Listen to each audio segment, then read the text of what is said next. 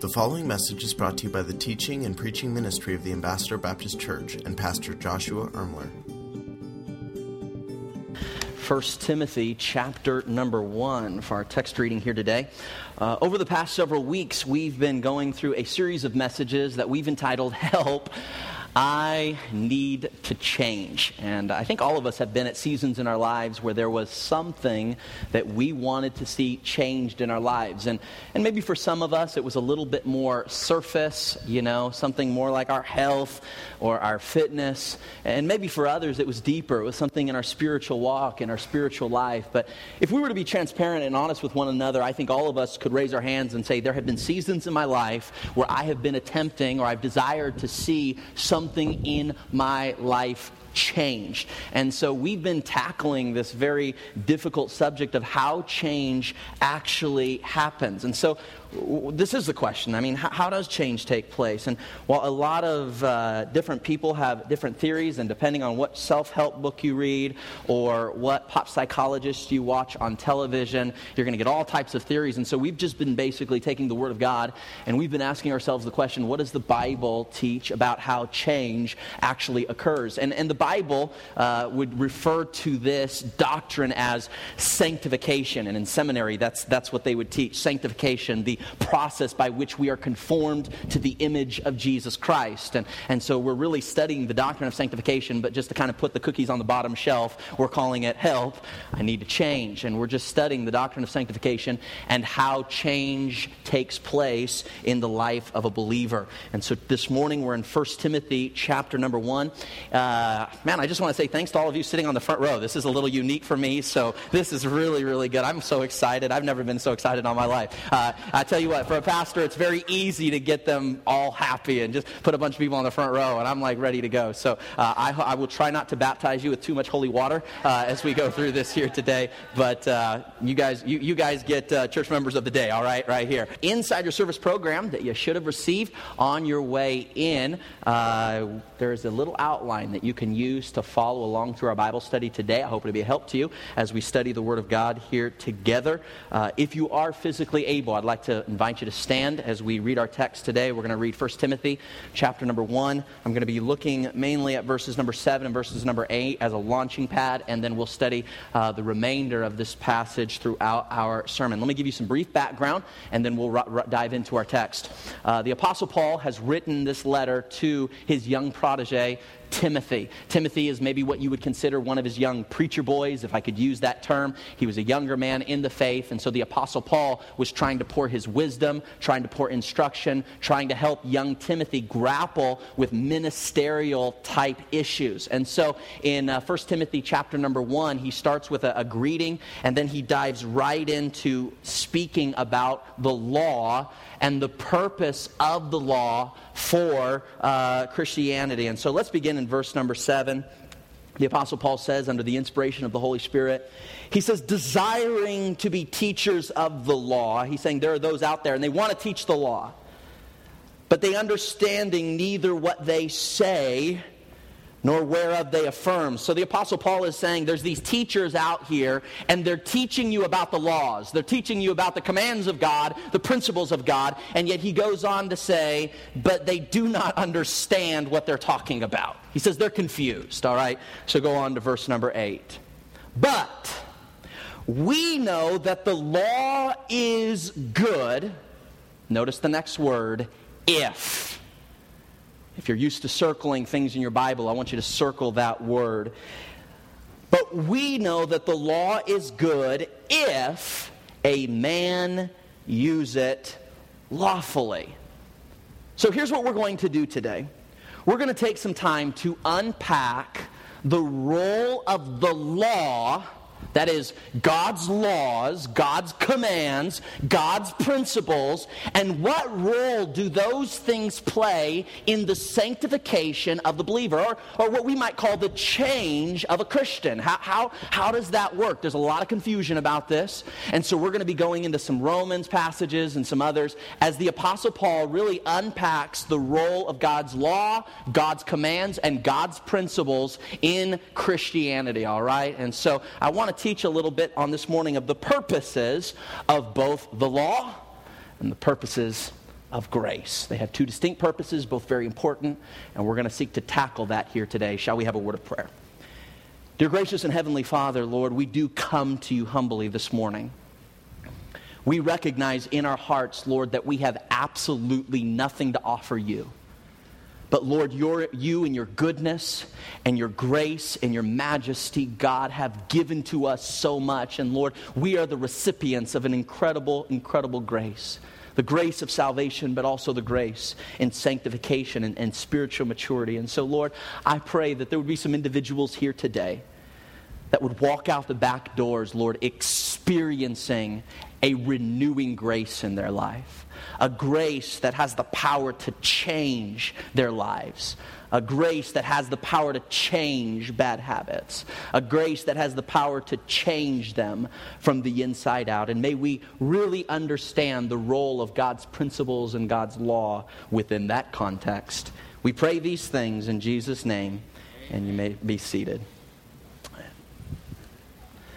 As we have said for several weeks, I assume that the majority of us in here today are believers. There have been a time in our lives where we put our faith and our trust in Jesus Christ and Jesus Christ alone to be our Savior. We recognize there was nothing we could do to work our way to heaven, there was nothing we could do to earn the favor of God, the salvation of God. We simply recognize that in our sin, there was nothing we can do. And so God gave us His law, and the law revealed that we were wicked. The law revealed that we were sinners. The law revealed that we had no hope. And so we didn't say, oh, I got to try to live up to these laws so I can earn salvation. We recognize, no, those laws crushed us and helped us understand that we needed the grace of Jesus Christ. And so we, we get that for salvation. I don't think anybody in this room was like, okay, I need to be saved. This is what God says to do. So I'm going to I'm going to do my best to try to keep all of God's laws and then maybe I'll get to heaven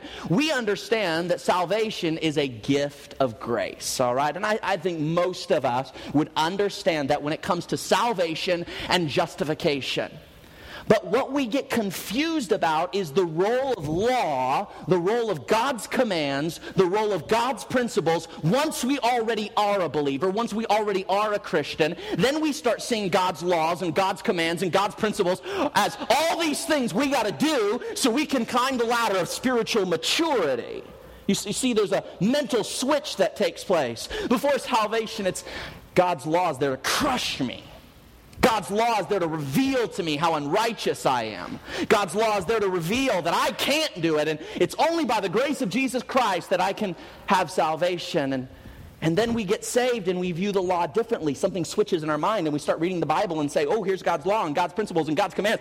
Okay, I, I wake up, I got to do this and I got to do this and I got to do this and I got to do that. Rather than seeing the law have the same role pre salvation as post salvation. And that's what we're going to unpack. This morning, we're going to look at God's purposes for both law and grace. So, what is the purpose of the law? Let's just start there this morning. If you're taking notes, the purpose of God's laws, the purpose of God's commands, the purposes of God's principles, according to Romans 3:20, here's what the Bible says in Romans 3 verse 20, the apostle Paul writing to the church of Rome, he says, "For by the law is the knowledge of sin. So the Apostle Paul is helping us understand the role of the law in the Christian worldview. The law is given to us so that we might intellectually and academically know what sin is. It doesn't say in this passage, for by keeping the law is the remedy of sin. It does not say that. It doesn't say by keeping the law is the remedy of sin. It says the law is the knowledge of sins.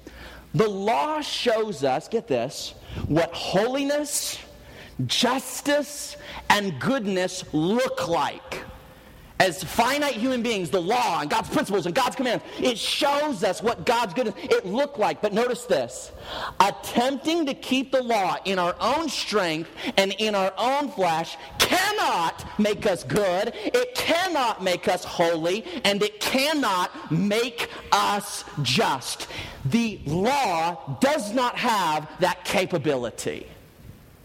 It doesn't have the strength to make us new. Which leads us to our first thought this morning, and that is this God's law reveals, this is a key word, our brokenness. This is the purpose of God's laws.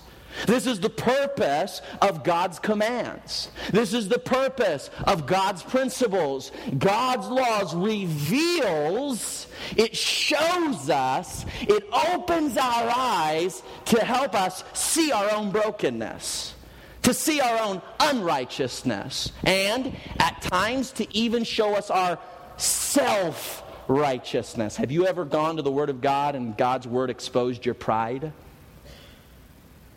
Exposed your self righteousness? Exposed what you were trying to do in your own strength and in your own power? And that's what God's law reveals. God's laws, the purpose of God's laws is to reveal our brokenness. So let me give a quick definition. The law is simply God's standards of behavior. It's very simple. His laws, his principles, his commands are God's standards of behavior. And when you got saved, None of you got saved and thought, okay, this is God's law, the Ten Commandments and everything we say. Now I got to keep this law and I got to attempt to do that law and I got to do all these things in order to get saved, in order to be justified.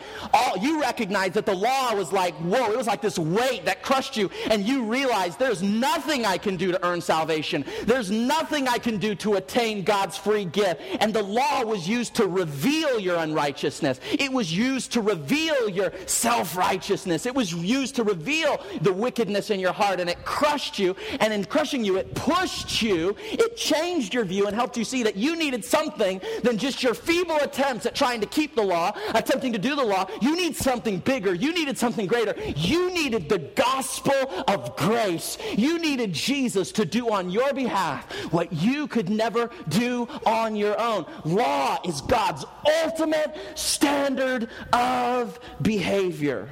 You see, the law principles and commands of God guide us and show us what godliness is. This is the wonderful thing about God's laws and God's commands and God's principles. They give us a clear vision as to what God's standards actually are. They give us a vision of these things. But let me go on and say this just attempting to keep the law in the flesh, just attempting to obey the law in your own strength cannot and will not make us good, nor will it make us any more godly.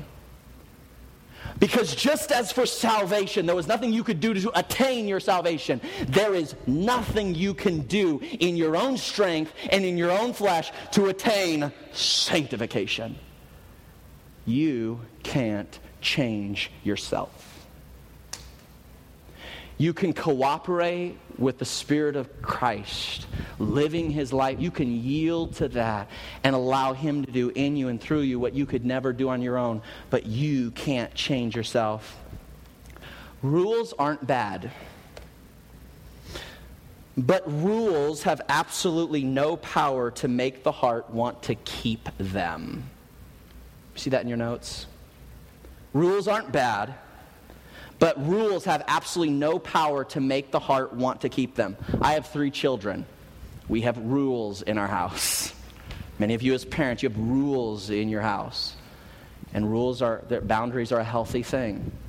For children, I think for all of us, boundaries play a very important part in our maturity. But I want to say this rules, in and of themselves, have no inherent ability to make the heart want to keep them.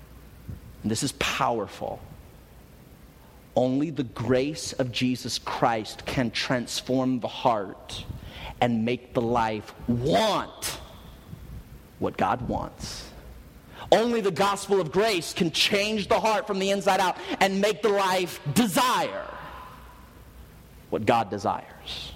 Only the gospel of God's grace can do something inside of you that makes you value what God values. And I'll say this when you desire what God desires because His grace has changed your heart, and you want and you're motivated by what God wants and what God is motivated by, and all of a sudden you value what God values, I promise you this your behaviors will begin to conform into the image of Christ because behaviors are simply the fruits of the heart. And we have a lot of churches and a lot of Christians running around, and they're trying to change all the fruit, but they wonder why it's not lasting change change and they wonder why it's not permanent change is because they are spending so much time and so much energy focused on the fruit and they don't get to the root, which is the heart. And can I say this? You can't change your heart. Only the gospel of Jesus' grace can change the heart. He changes you from the inside out. The laws, commands, and principles of Scripture, get this, are not the how to's of Christianity. This is, this is a major paradigm shift here. This is important. When God gave you His laws and He gave you His commands and He gave you His principles, He was not giving you the, the how to of how to attain the perfect spiritual maturity. The, the laws and standards and principles of Scripture are not the how to's of Christianity. Get this. They are God's absolute standards that reveal our failure and thus our desperate need for Jesus. God's law was not given so we could try in our flesh and in our own strength to live up to it. Rather, it was given to crush us and remind us how desperately we need God's grace to work through us. That is why God gave us His laws, and that is why God gave us His commands, and that is why God gave us His principles, so we would come to a place where we realize, God, I can't do this. And when I, when I try, I fall flat on my face. I fail miserably. I get up and I fail, and I get up and I fail. Any of you ever been there in your Christian life? I got it. Oh, I don't. Yeah, I got it. Oh, no, I don't. We it roller coaster Christianity. I'm feeling good. Oh. God's law was not given so we could try in our flesh and our own strength to live up to it. Rather, it was given to crush us. Just like the law was given for salvation, the law is also given for our spiritual maturity to crush us. So we read this book and we say, I could never be a, a father or a mother like this book wants me to be. You get crushed by it my own strength. I could, I could never be the type of Christian that these principles are pointing. I can't do it. Crushes you. It crushes you to a place of humility, and it crushes you to a place of meekness, and it crushes you to a place where you're finally, in a broken state, able to say, God, I'm not good enough to be the spouse you want me to be. I'm not good enough to be the husband or wife you want me to be, or the parent you want me to be, or the teenager you want me to be, or the co- employee you want me to be. God, I can't, because either I'll fail miserably or I will succeed even more miserably. I'll, I'll get it right on the outside. See that? Look what I pulled off, folks. Look what I did. There's all types of pride. And yeah, you're pulling it off in your behavior, but because God didn't change your heart, the arrogance that seeps through your pores with every one of your self righteous behaviors literally sabotages the good that you want to see Christ do through your life. You either fail miserably or you succeed even more miserably. So the law comes across and says it's not just about your behavior, it's about your motives. It's about your values. It's about your attitudes. It's about your identity. It's about your worldviews, your thoughts. And God says the law is so lofty. His commands are so high. Oh, his principles are so just up there that finally we are broken. And we have to come with a spirit of humility, saying, God, I'm, I'm under such weight of these commands and these principles and these laws. I can't do it. And God says, Yes, finally, my strength can be made perfect in your weakness. Hallelujah. In that moment, you begin to finally live the Christian life. Christ living the life through you that you are incapable of doing on your own. That is the purpose of the law. You see, the law reveals what our lives will look like when Christ is living his life through us. You know, when I read my Bible and I see the commands and I see the principles and I see God's law, my mind doesn't create a checklist of in the back of my Bible. All right, read through this chapter, let me see five things that Josh Ermler needs to work on today. Oh, I need to add to this. Oh, okay, now I got to do that. You know what I see when I get to this book? God, I'm so broken.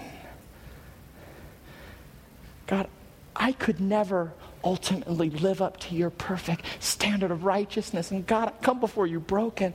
I know that this is what my life's going to look like if Christ is living through my life. But every time I've tried, I fail miserably or I succeed even more miserably. And so, God, I see that this is what it looks like when Christ is living his life through me. And I want to tell you, I can't.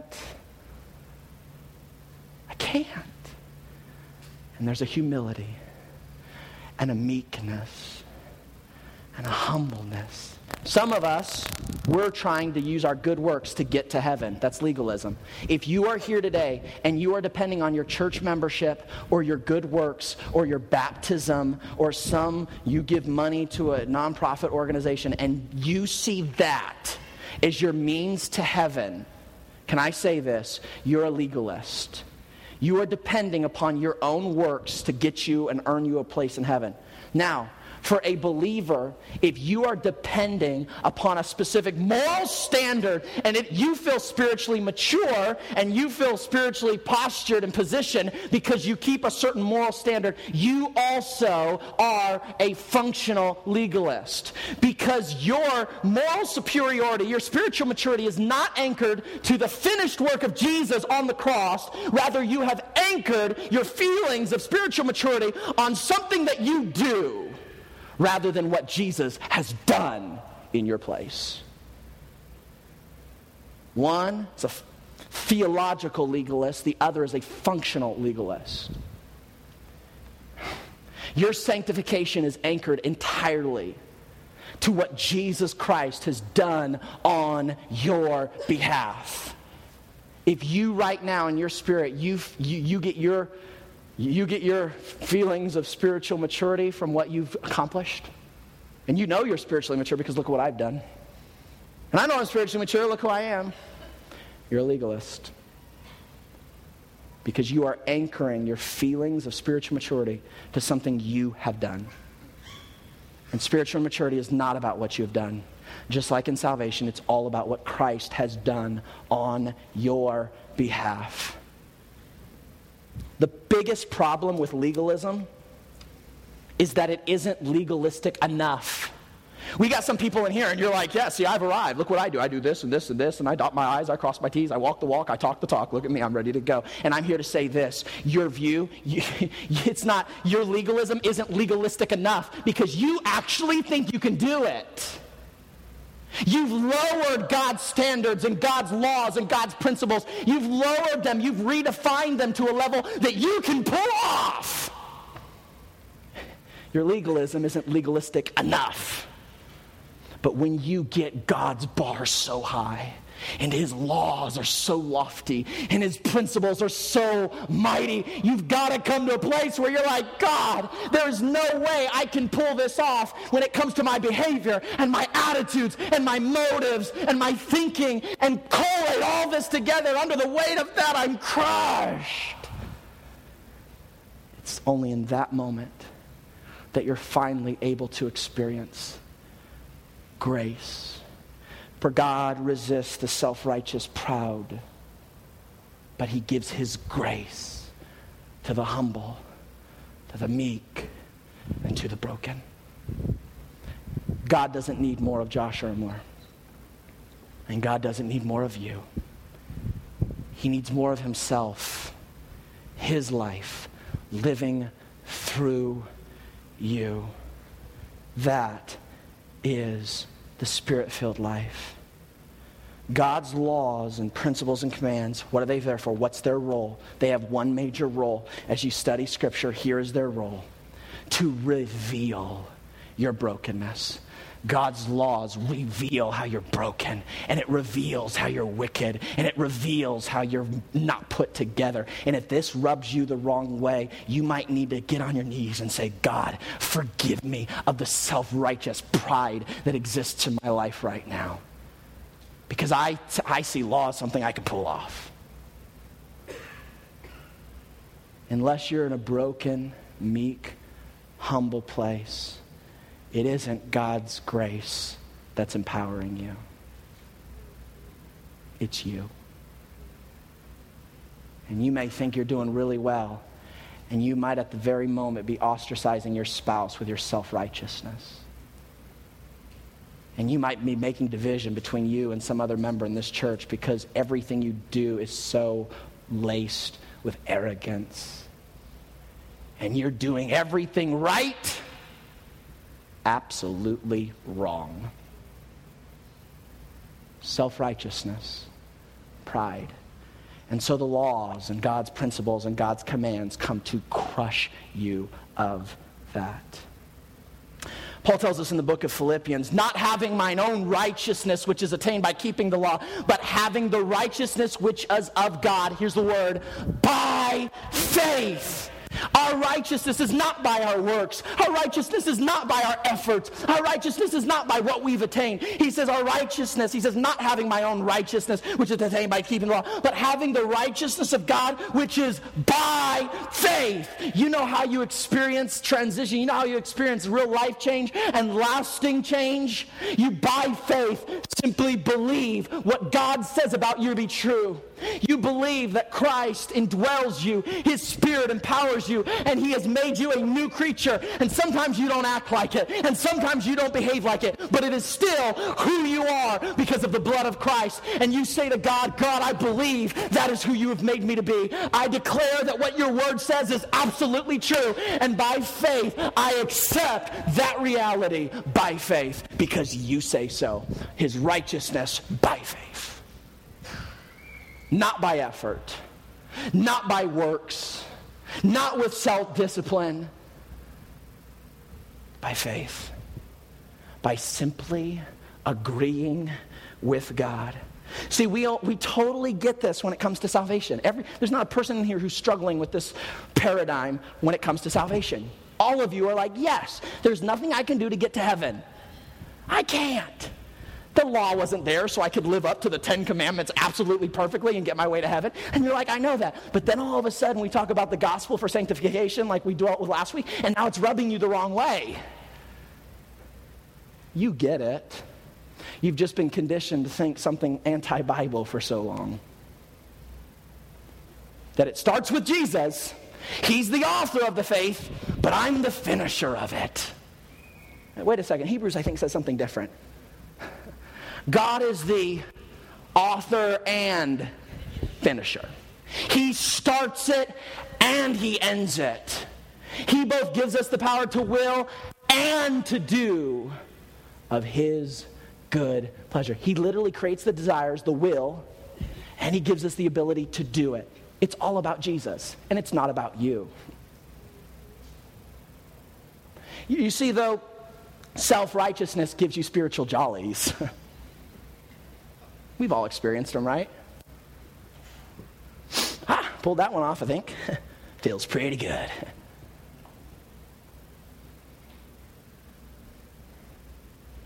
You think you're pulling it off.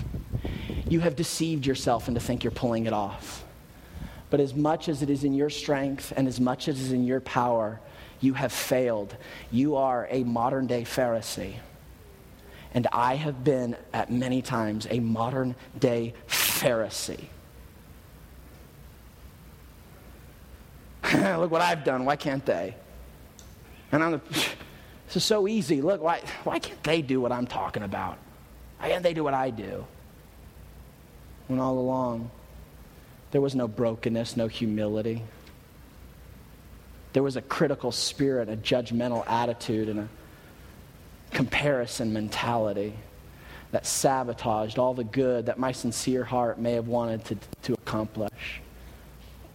God's law, here's you want to know what why did God give us his law? To reveal something broken in you. That is the purpose of God's law. Which leads us to our next thought this morning, and that is this. While God's laws reveal our brokenness, only, only God's grace heals our brokenness. So, law is God's perfect standard of behavior. That's what God's laws is. It's his perfect, ultimate standards of behavior. And God's grace is literally God sending Jesus to fulfill those standards in your place. Hallelujah! That's grace. Jesus coming down in his perfect life, fulfilling the standards for your salvation. But he didn't stop there. When he ascended to heaven, he said, I'm going to give you something better than my physical body. I'm going to give you my spirit because my spirit, living in through your capacities, living in and through your members, is going to revolutionize the future of all humanity. Jesus didn't ascend up to heaven so he could look down and just kind of say, okay, you do that, and you do that, and you do that, and you do all those things. No, he ascended so his spirit could descend, take up residence to live the Christ life through us. He doesn't want more of you, he wants more of him through you. And the reason you're up and down and up and down and up and down is because you're trying to do it yourself.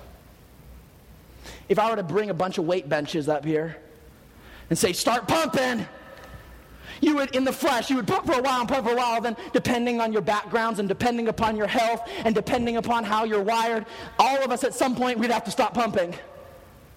Now, some of us who are a little bigger, a little stronger, no, just um, said, I think that was self righteous. Yes, it was. I'm sorry. Maybe some of us will be like, oh, look, we're going longer than everybody else. Ha, ha, ha. I must be more, I must be better. Eventually, we're going to fail. Eventually, our, fail, our strength is going to give out. And then we'll rest for a while in our flesh. All right, okay, I guess I got to do it again. And that's what most of our Christian life is like. We go as long as we can until we're just exhausted by it, and then we stop. We look around, we feel guilty at a sermon. Okay, let's go at it again. And then we're tired again. You know, most of our spiritual experience is basically that. You know why? Because it isn't Jesus, it's us. And, and it's why we fail. Because Jesus never fails. See, the law is to crush us and just finally help us to realize you, we don't got it. We, we got to come to a point where all our dotting our I's and crossing our T's and walking the walk and talking the talk isn't ultimately what it's about. It's ultimately about Jesus. When we focus on the roots, when we focus on the hearts, finally we're in a position where God can say, now I can do the real thing through you. And, and to some degree, it might actually look very similar to what it looked like when you were doing it on your own. But the heart, the motives, the values, the attitudes, the worldview will be totally, radically revolutionized. And that makes all the difference.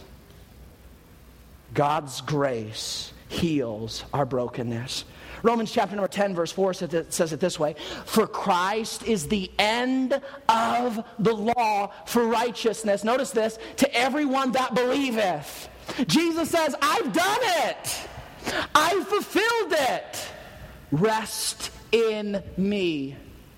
Put your faith in my imputed righteousness on your account. See, we're Christians when it comes to our salvation, and then we're functional, practical atheists every moment after salvation. Christ is the end. He's the end of the law for righteousness to everyone that believeth. I love this quote. Religious behavior might make you nice but only God's grace will make you new.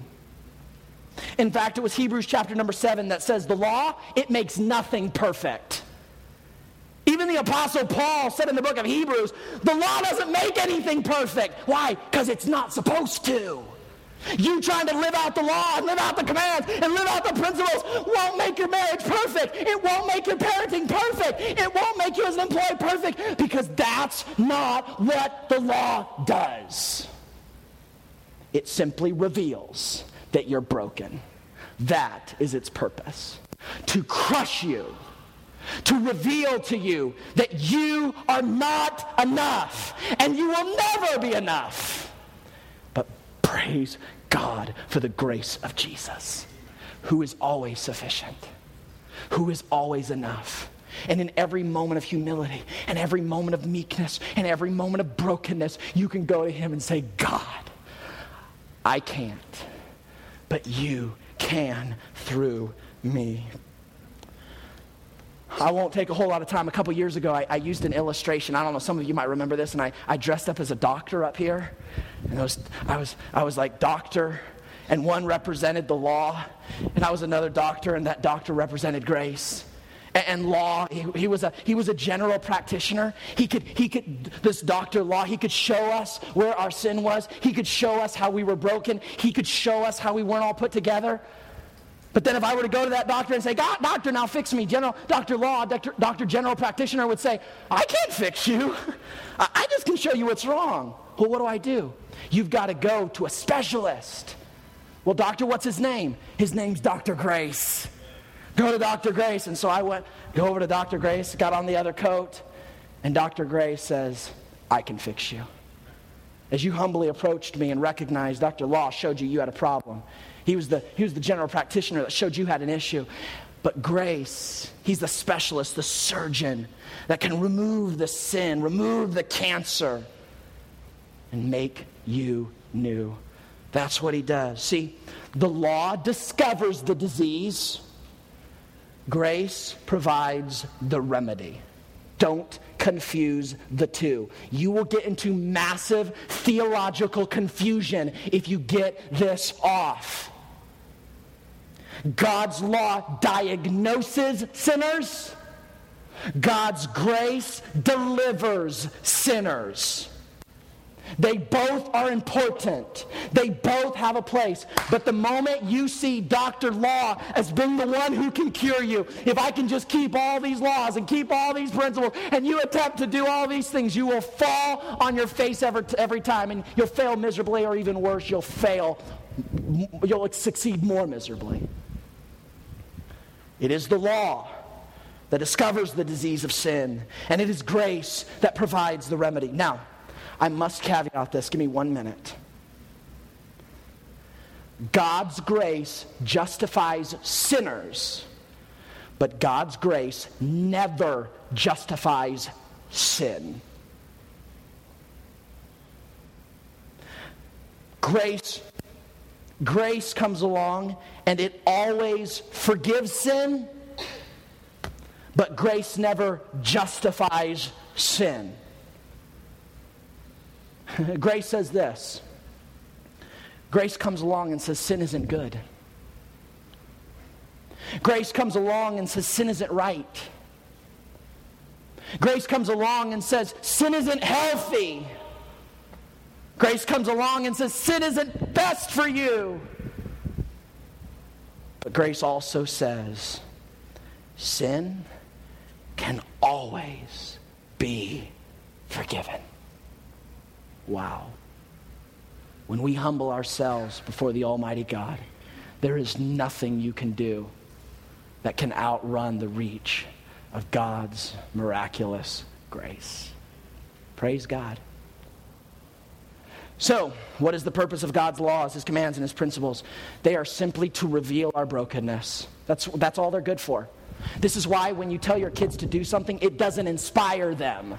It's why your rules don't make them feel all, woo, I can do it. It doesn't motivate them. Because rules don't have that ability. Rules just reveal what needs to be done. It reveals what Christ would want to do through us. It reveals how we can't ultimately when we have a high standard of God. God's laws, His commands and principles reveal our brokenness, but only God's grace can heal us from the inside out. And this is how change begins to happen, folks when you humble yourself and realize I can never, I can never be the, I can never be as fit as God maybe would desire for me to be, and I could never do this under my own strength, and I can't. You humble yourself and you bro- come broken and meek before the throne room of God. Say, God, I can't. But you, you have imputed unto me all righteousness. You have given me all I need for life and godliness. God promises it to you. He said, You've already got it. Now, by faith, live in light of that reality. humbly, meekly, broken by faith, recognize you don't need to work, you don't work for victory, you work from victory. You've already got it. And by faith, live in light of that reality. Mike Horton, an author in a, in a book entitled Does Justification Still Matter? A, a, book on salvation and justification. He, he, he made this statement, and I found really interesting, especially in the context of our talk. And I'm going to throw this on the screens because I want you to see this. I think this is really important to end our sermon with. Most people in the pew, and he's talking about church people, are not hearing teaching on the gospel for sanctification. Mostly they hear the gospel for salvation. Now, here's the problem. Rather, what they are getting is legalism. He's saying most churches, the people in the pew, are getting legalistic sermons, either with the stern rigor of an unhappy fundamentalist, spitting hard, rah, rah, yeah, mad and angry, and blah, either with the stern rigor of an unhappy fundamentalist, or, on the other hand, seven happy tips for better living from a hip and trendy progressive pastor. Now, notice what he says. Both of these extremes, however, keep the sheep looking to themselves for progress rather than looking outside of themselves to Christ. And therein lies the problem. Can I say this? Those two extremes are actually the same. See, we look at them and we see, oh, this, he's so, look at, they're so trendy and they're so cool. They must be doing something ungodly. This guy's, he looks old fashioned and mad. He must be right. Or vice versa. This guy looks so happy. He just filled with the Spirit of God. He must be right. That angry guy, he, something's wrong with him. And you want to say this? They're both the same. They're the same. Their frosting may look a little different, but as Mrs. Hovey would know, cake maker, the cake's different. The cake's the same. Frosting, yeah, it looks different on the outside. Inside, it's exactly the same. And this is as a pastor, I look at it, and you know what? I'm like, you're both the same, and you're both wrong.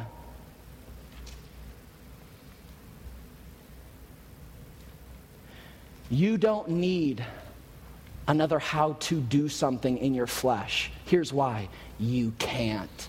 And I'm sorry to insult you with that reality.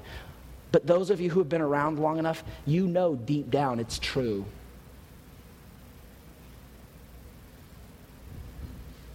You see, and I want to encourage you about this when it comes. Some of you are going to move in the future. Five, ten years down the road, you'll move to a different city. Your job will move you. You'll have grandkids and you'll follow grandkids. And you're going to have a moment where you're going to have to start looking for a church. I want to teach you something. Don't go in and say, well, I'm looking for somebody that looks old fashioned and angry. That's, what, that's good. and don't be, no, well, we know that's not right. I'm looking for somebody who just seems to just have so much, they're just smiling all the time. I don't know what they're saying, but they're happy about it. it's, it's not about the frosting. Because though this one may have bright lights and cool instruments, and this one may look like they're from 1945, they're the same. Same cake, different frosting. The problem is, most of us Christians don't care about the cake, we care about the frosting. Because our hearts have never been changed by the gospel of grace. And here's what I'm saying to you today performance based teaching. Teaching that stands up and says, do this and do this and do this and do this. Or, or here's just seven happy little tips for you today. Thought of something funny I might tell you this morning. if you do these seven little tips, your life will be wonderful. I'm here to say this it's the same. It's just got a different veneer. Performance based teaching does not fight carnality, it facilitates it. It inevitably encourages self absorption. Oh, what I got to do here, what I got to do there, what I. Rather than fighting self abandonment. Can I say this? The Christian life isn't about you, it's about Jesus. Focus on Him, get to the roots. He'll take care of the fruit. The traditionalism of many churches is destroying them. You say, how? Not because they're uncool. Okay? I don't want you to unhear, don't want you to hear something it's not getting. The traditionalism of a lot of churches today are killing it. And not because it's uncool, but because many believe in those churches that their version of traditional is the litmus test for true godliness. And unfortunately, that form of legalism is actually a counterfeit gospel, which eventually sabotages itself. It's a counterfeit gospel. It's a gospel that says Jesus for salvation and you for sanctification. And they might not say that because that just wouldn't be cool, but you listen long enough to the preaching. And that's basically what it is. All right, let's open it up. All right, you do this number one, do this number two, do this number three. okay, you go do that. You're going to be a great Christian this week. We don't have a behavioral problem, we have a heart problem. And only the gospel of Jesus' grace changes the heart. Will the behavior change? Absolutely. But by just focusing on it, we're walking down a path of self righteous, haughty, arrogant pride that will eventually implode on itself and never produce lasting heart change. And I want to say this as we end. I have had many times where I've fallen into a moralistic mindset. I hate to admit it, I've even preached moralistic sermons behind this pulpit. Well intentioned, but ignorantly. Thinking that if I just found five more things that our church could do, that somehow we'd get closer to God. Rather than focusing on the God that makes those changes in us and through us. I believe grace is more powerful in creating change than law because God says so. It's not that I don't like the law, it's just it got, it's got to be used for what God meant it for to expose, to reveal, to show us. But if we stay there at Dr. Law's office too long, expecting him to fix us, or worse yet, say, Well, Dr. Law, if you're not going to fix me, give me that scaffold. Ah, I'll do it myself. Yeah, and we really got issues. Rather than running to Dr. Grace's office and saying, I'm broken, Dr. Law told me so, and I need grace. I need you to do in my heart what I can't do on my own. So here's the question what is God's laws, commands, and principles revealing to you right now that, ye need, that you need to take to God's throne room of grace for fixing? What is it about you right now that God's laws, His commands, His principles are, are revealing to you about an area of brokenness? And rather than in the flesh trying to attempt to live up to those things, keep all those things, ah, I can do it. No, you can't. Take them humbly and brokenly to the throne room of grace. Say, God, I know everything I try to do is going to fail. I realize your grace is enough.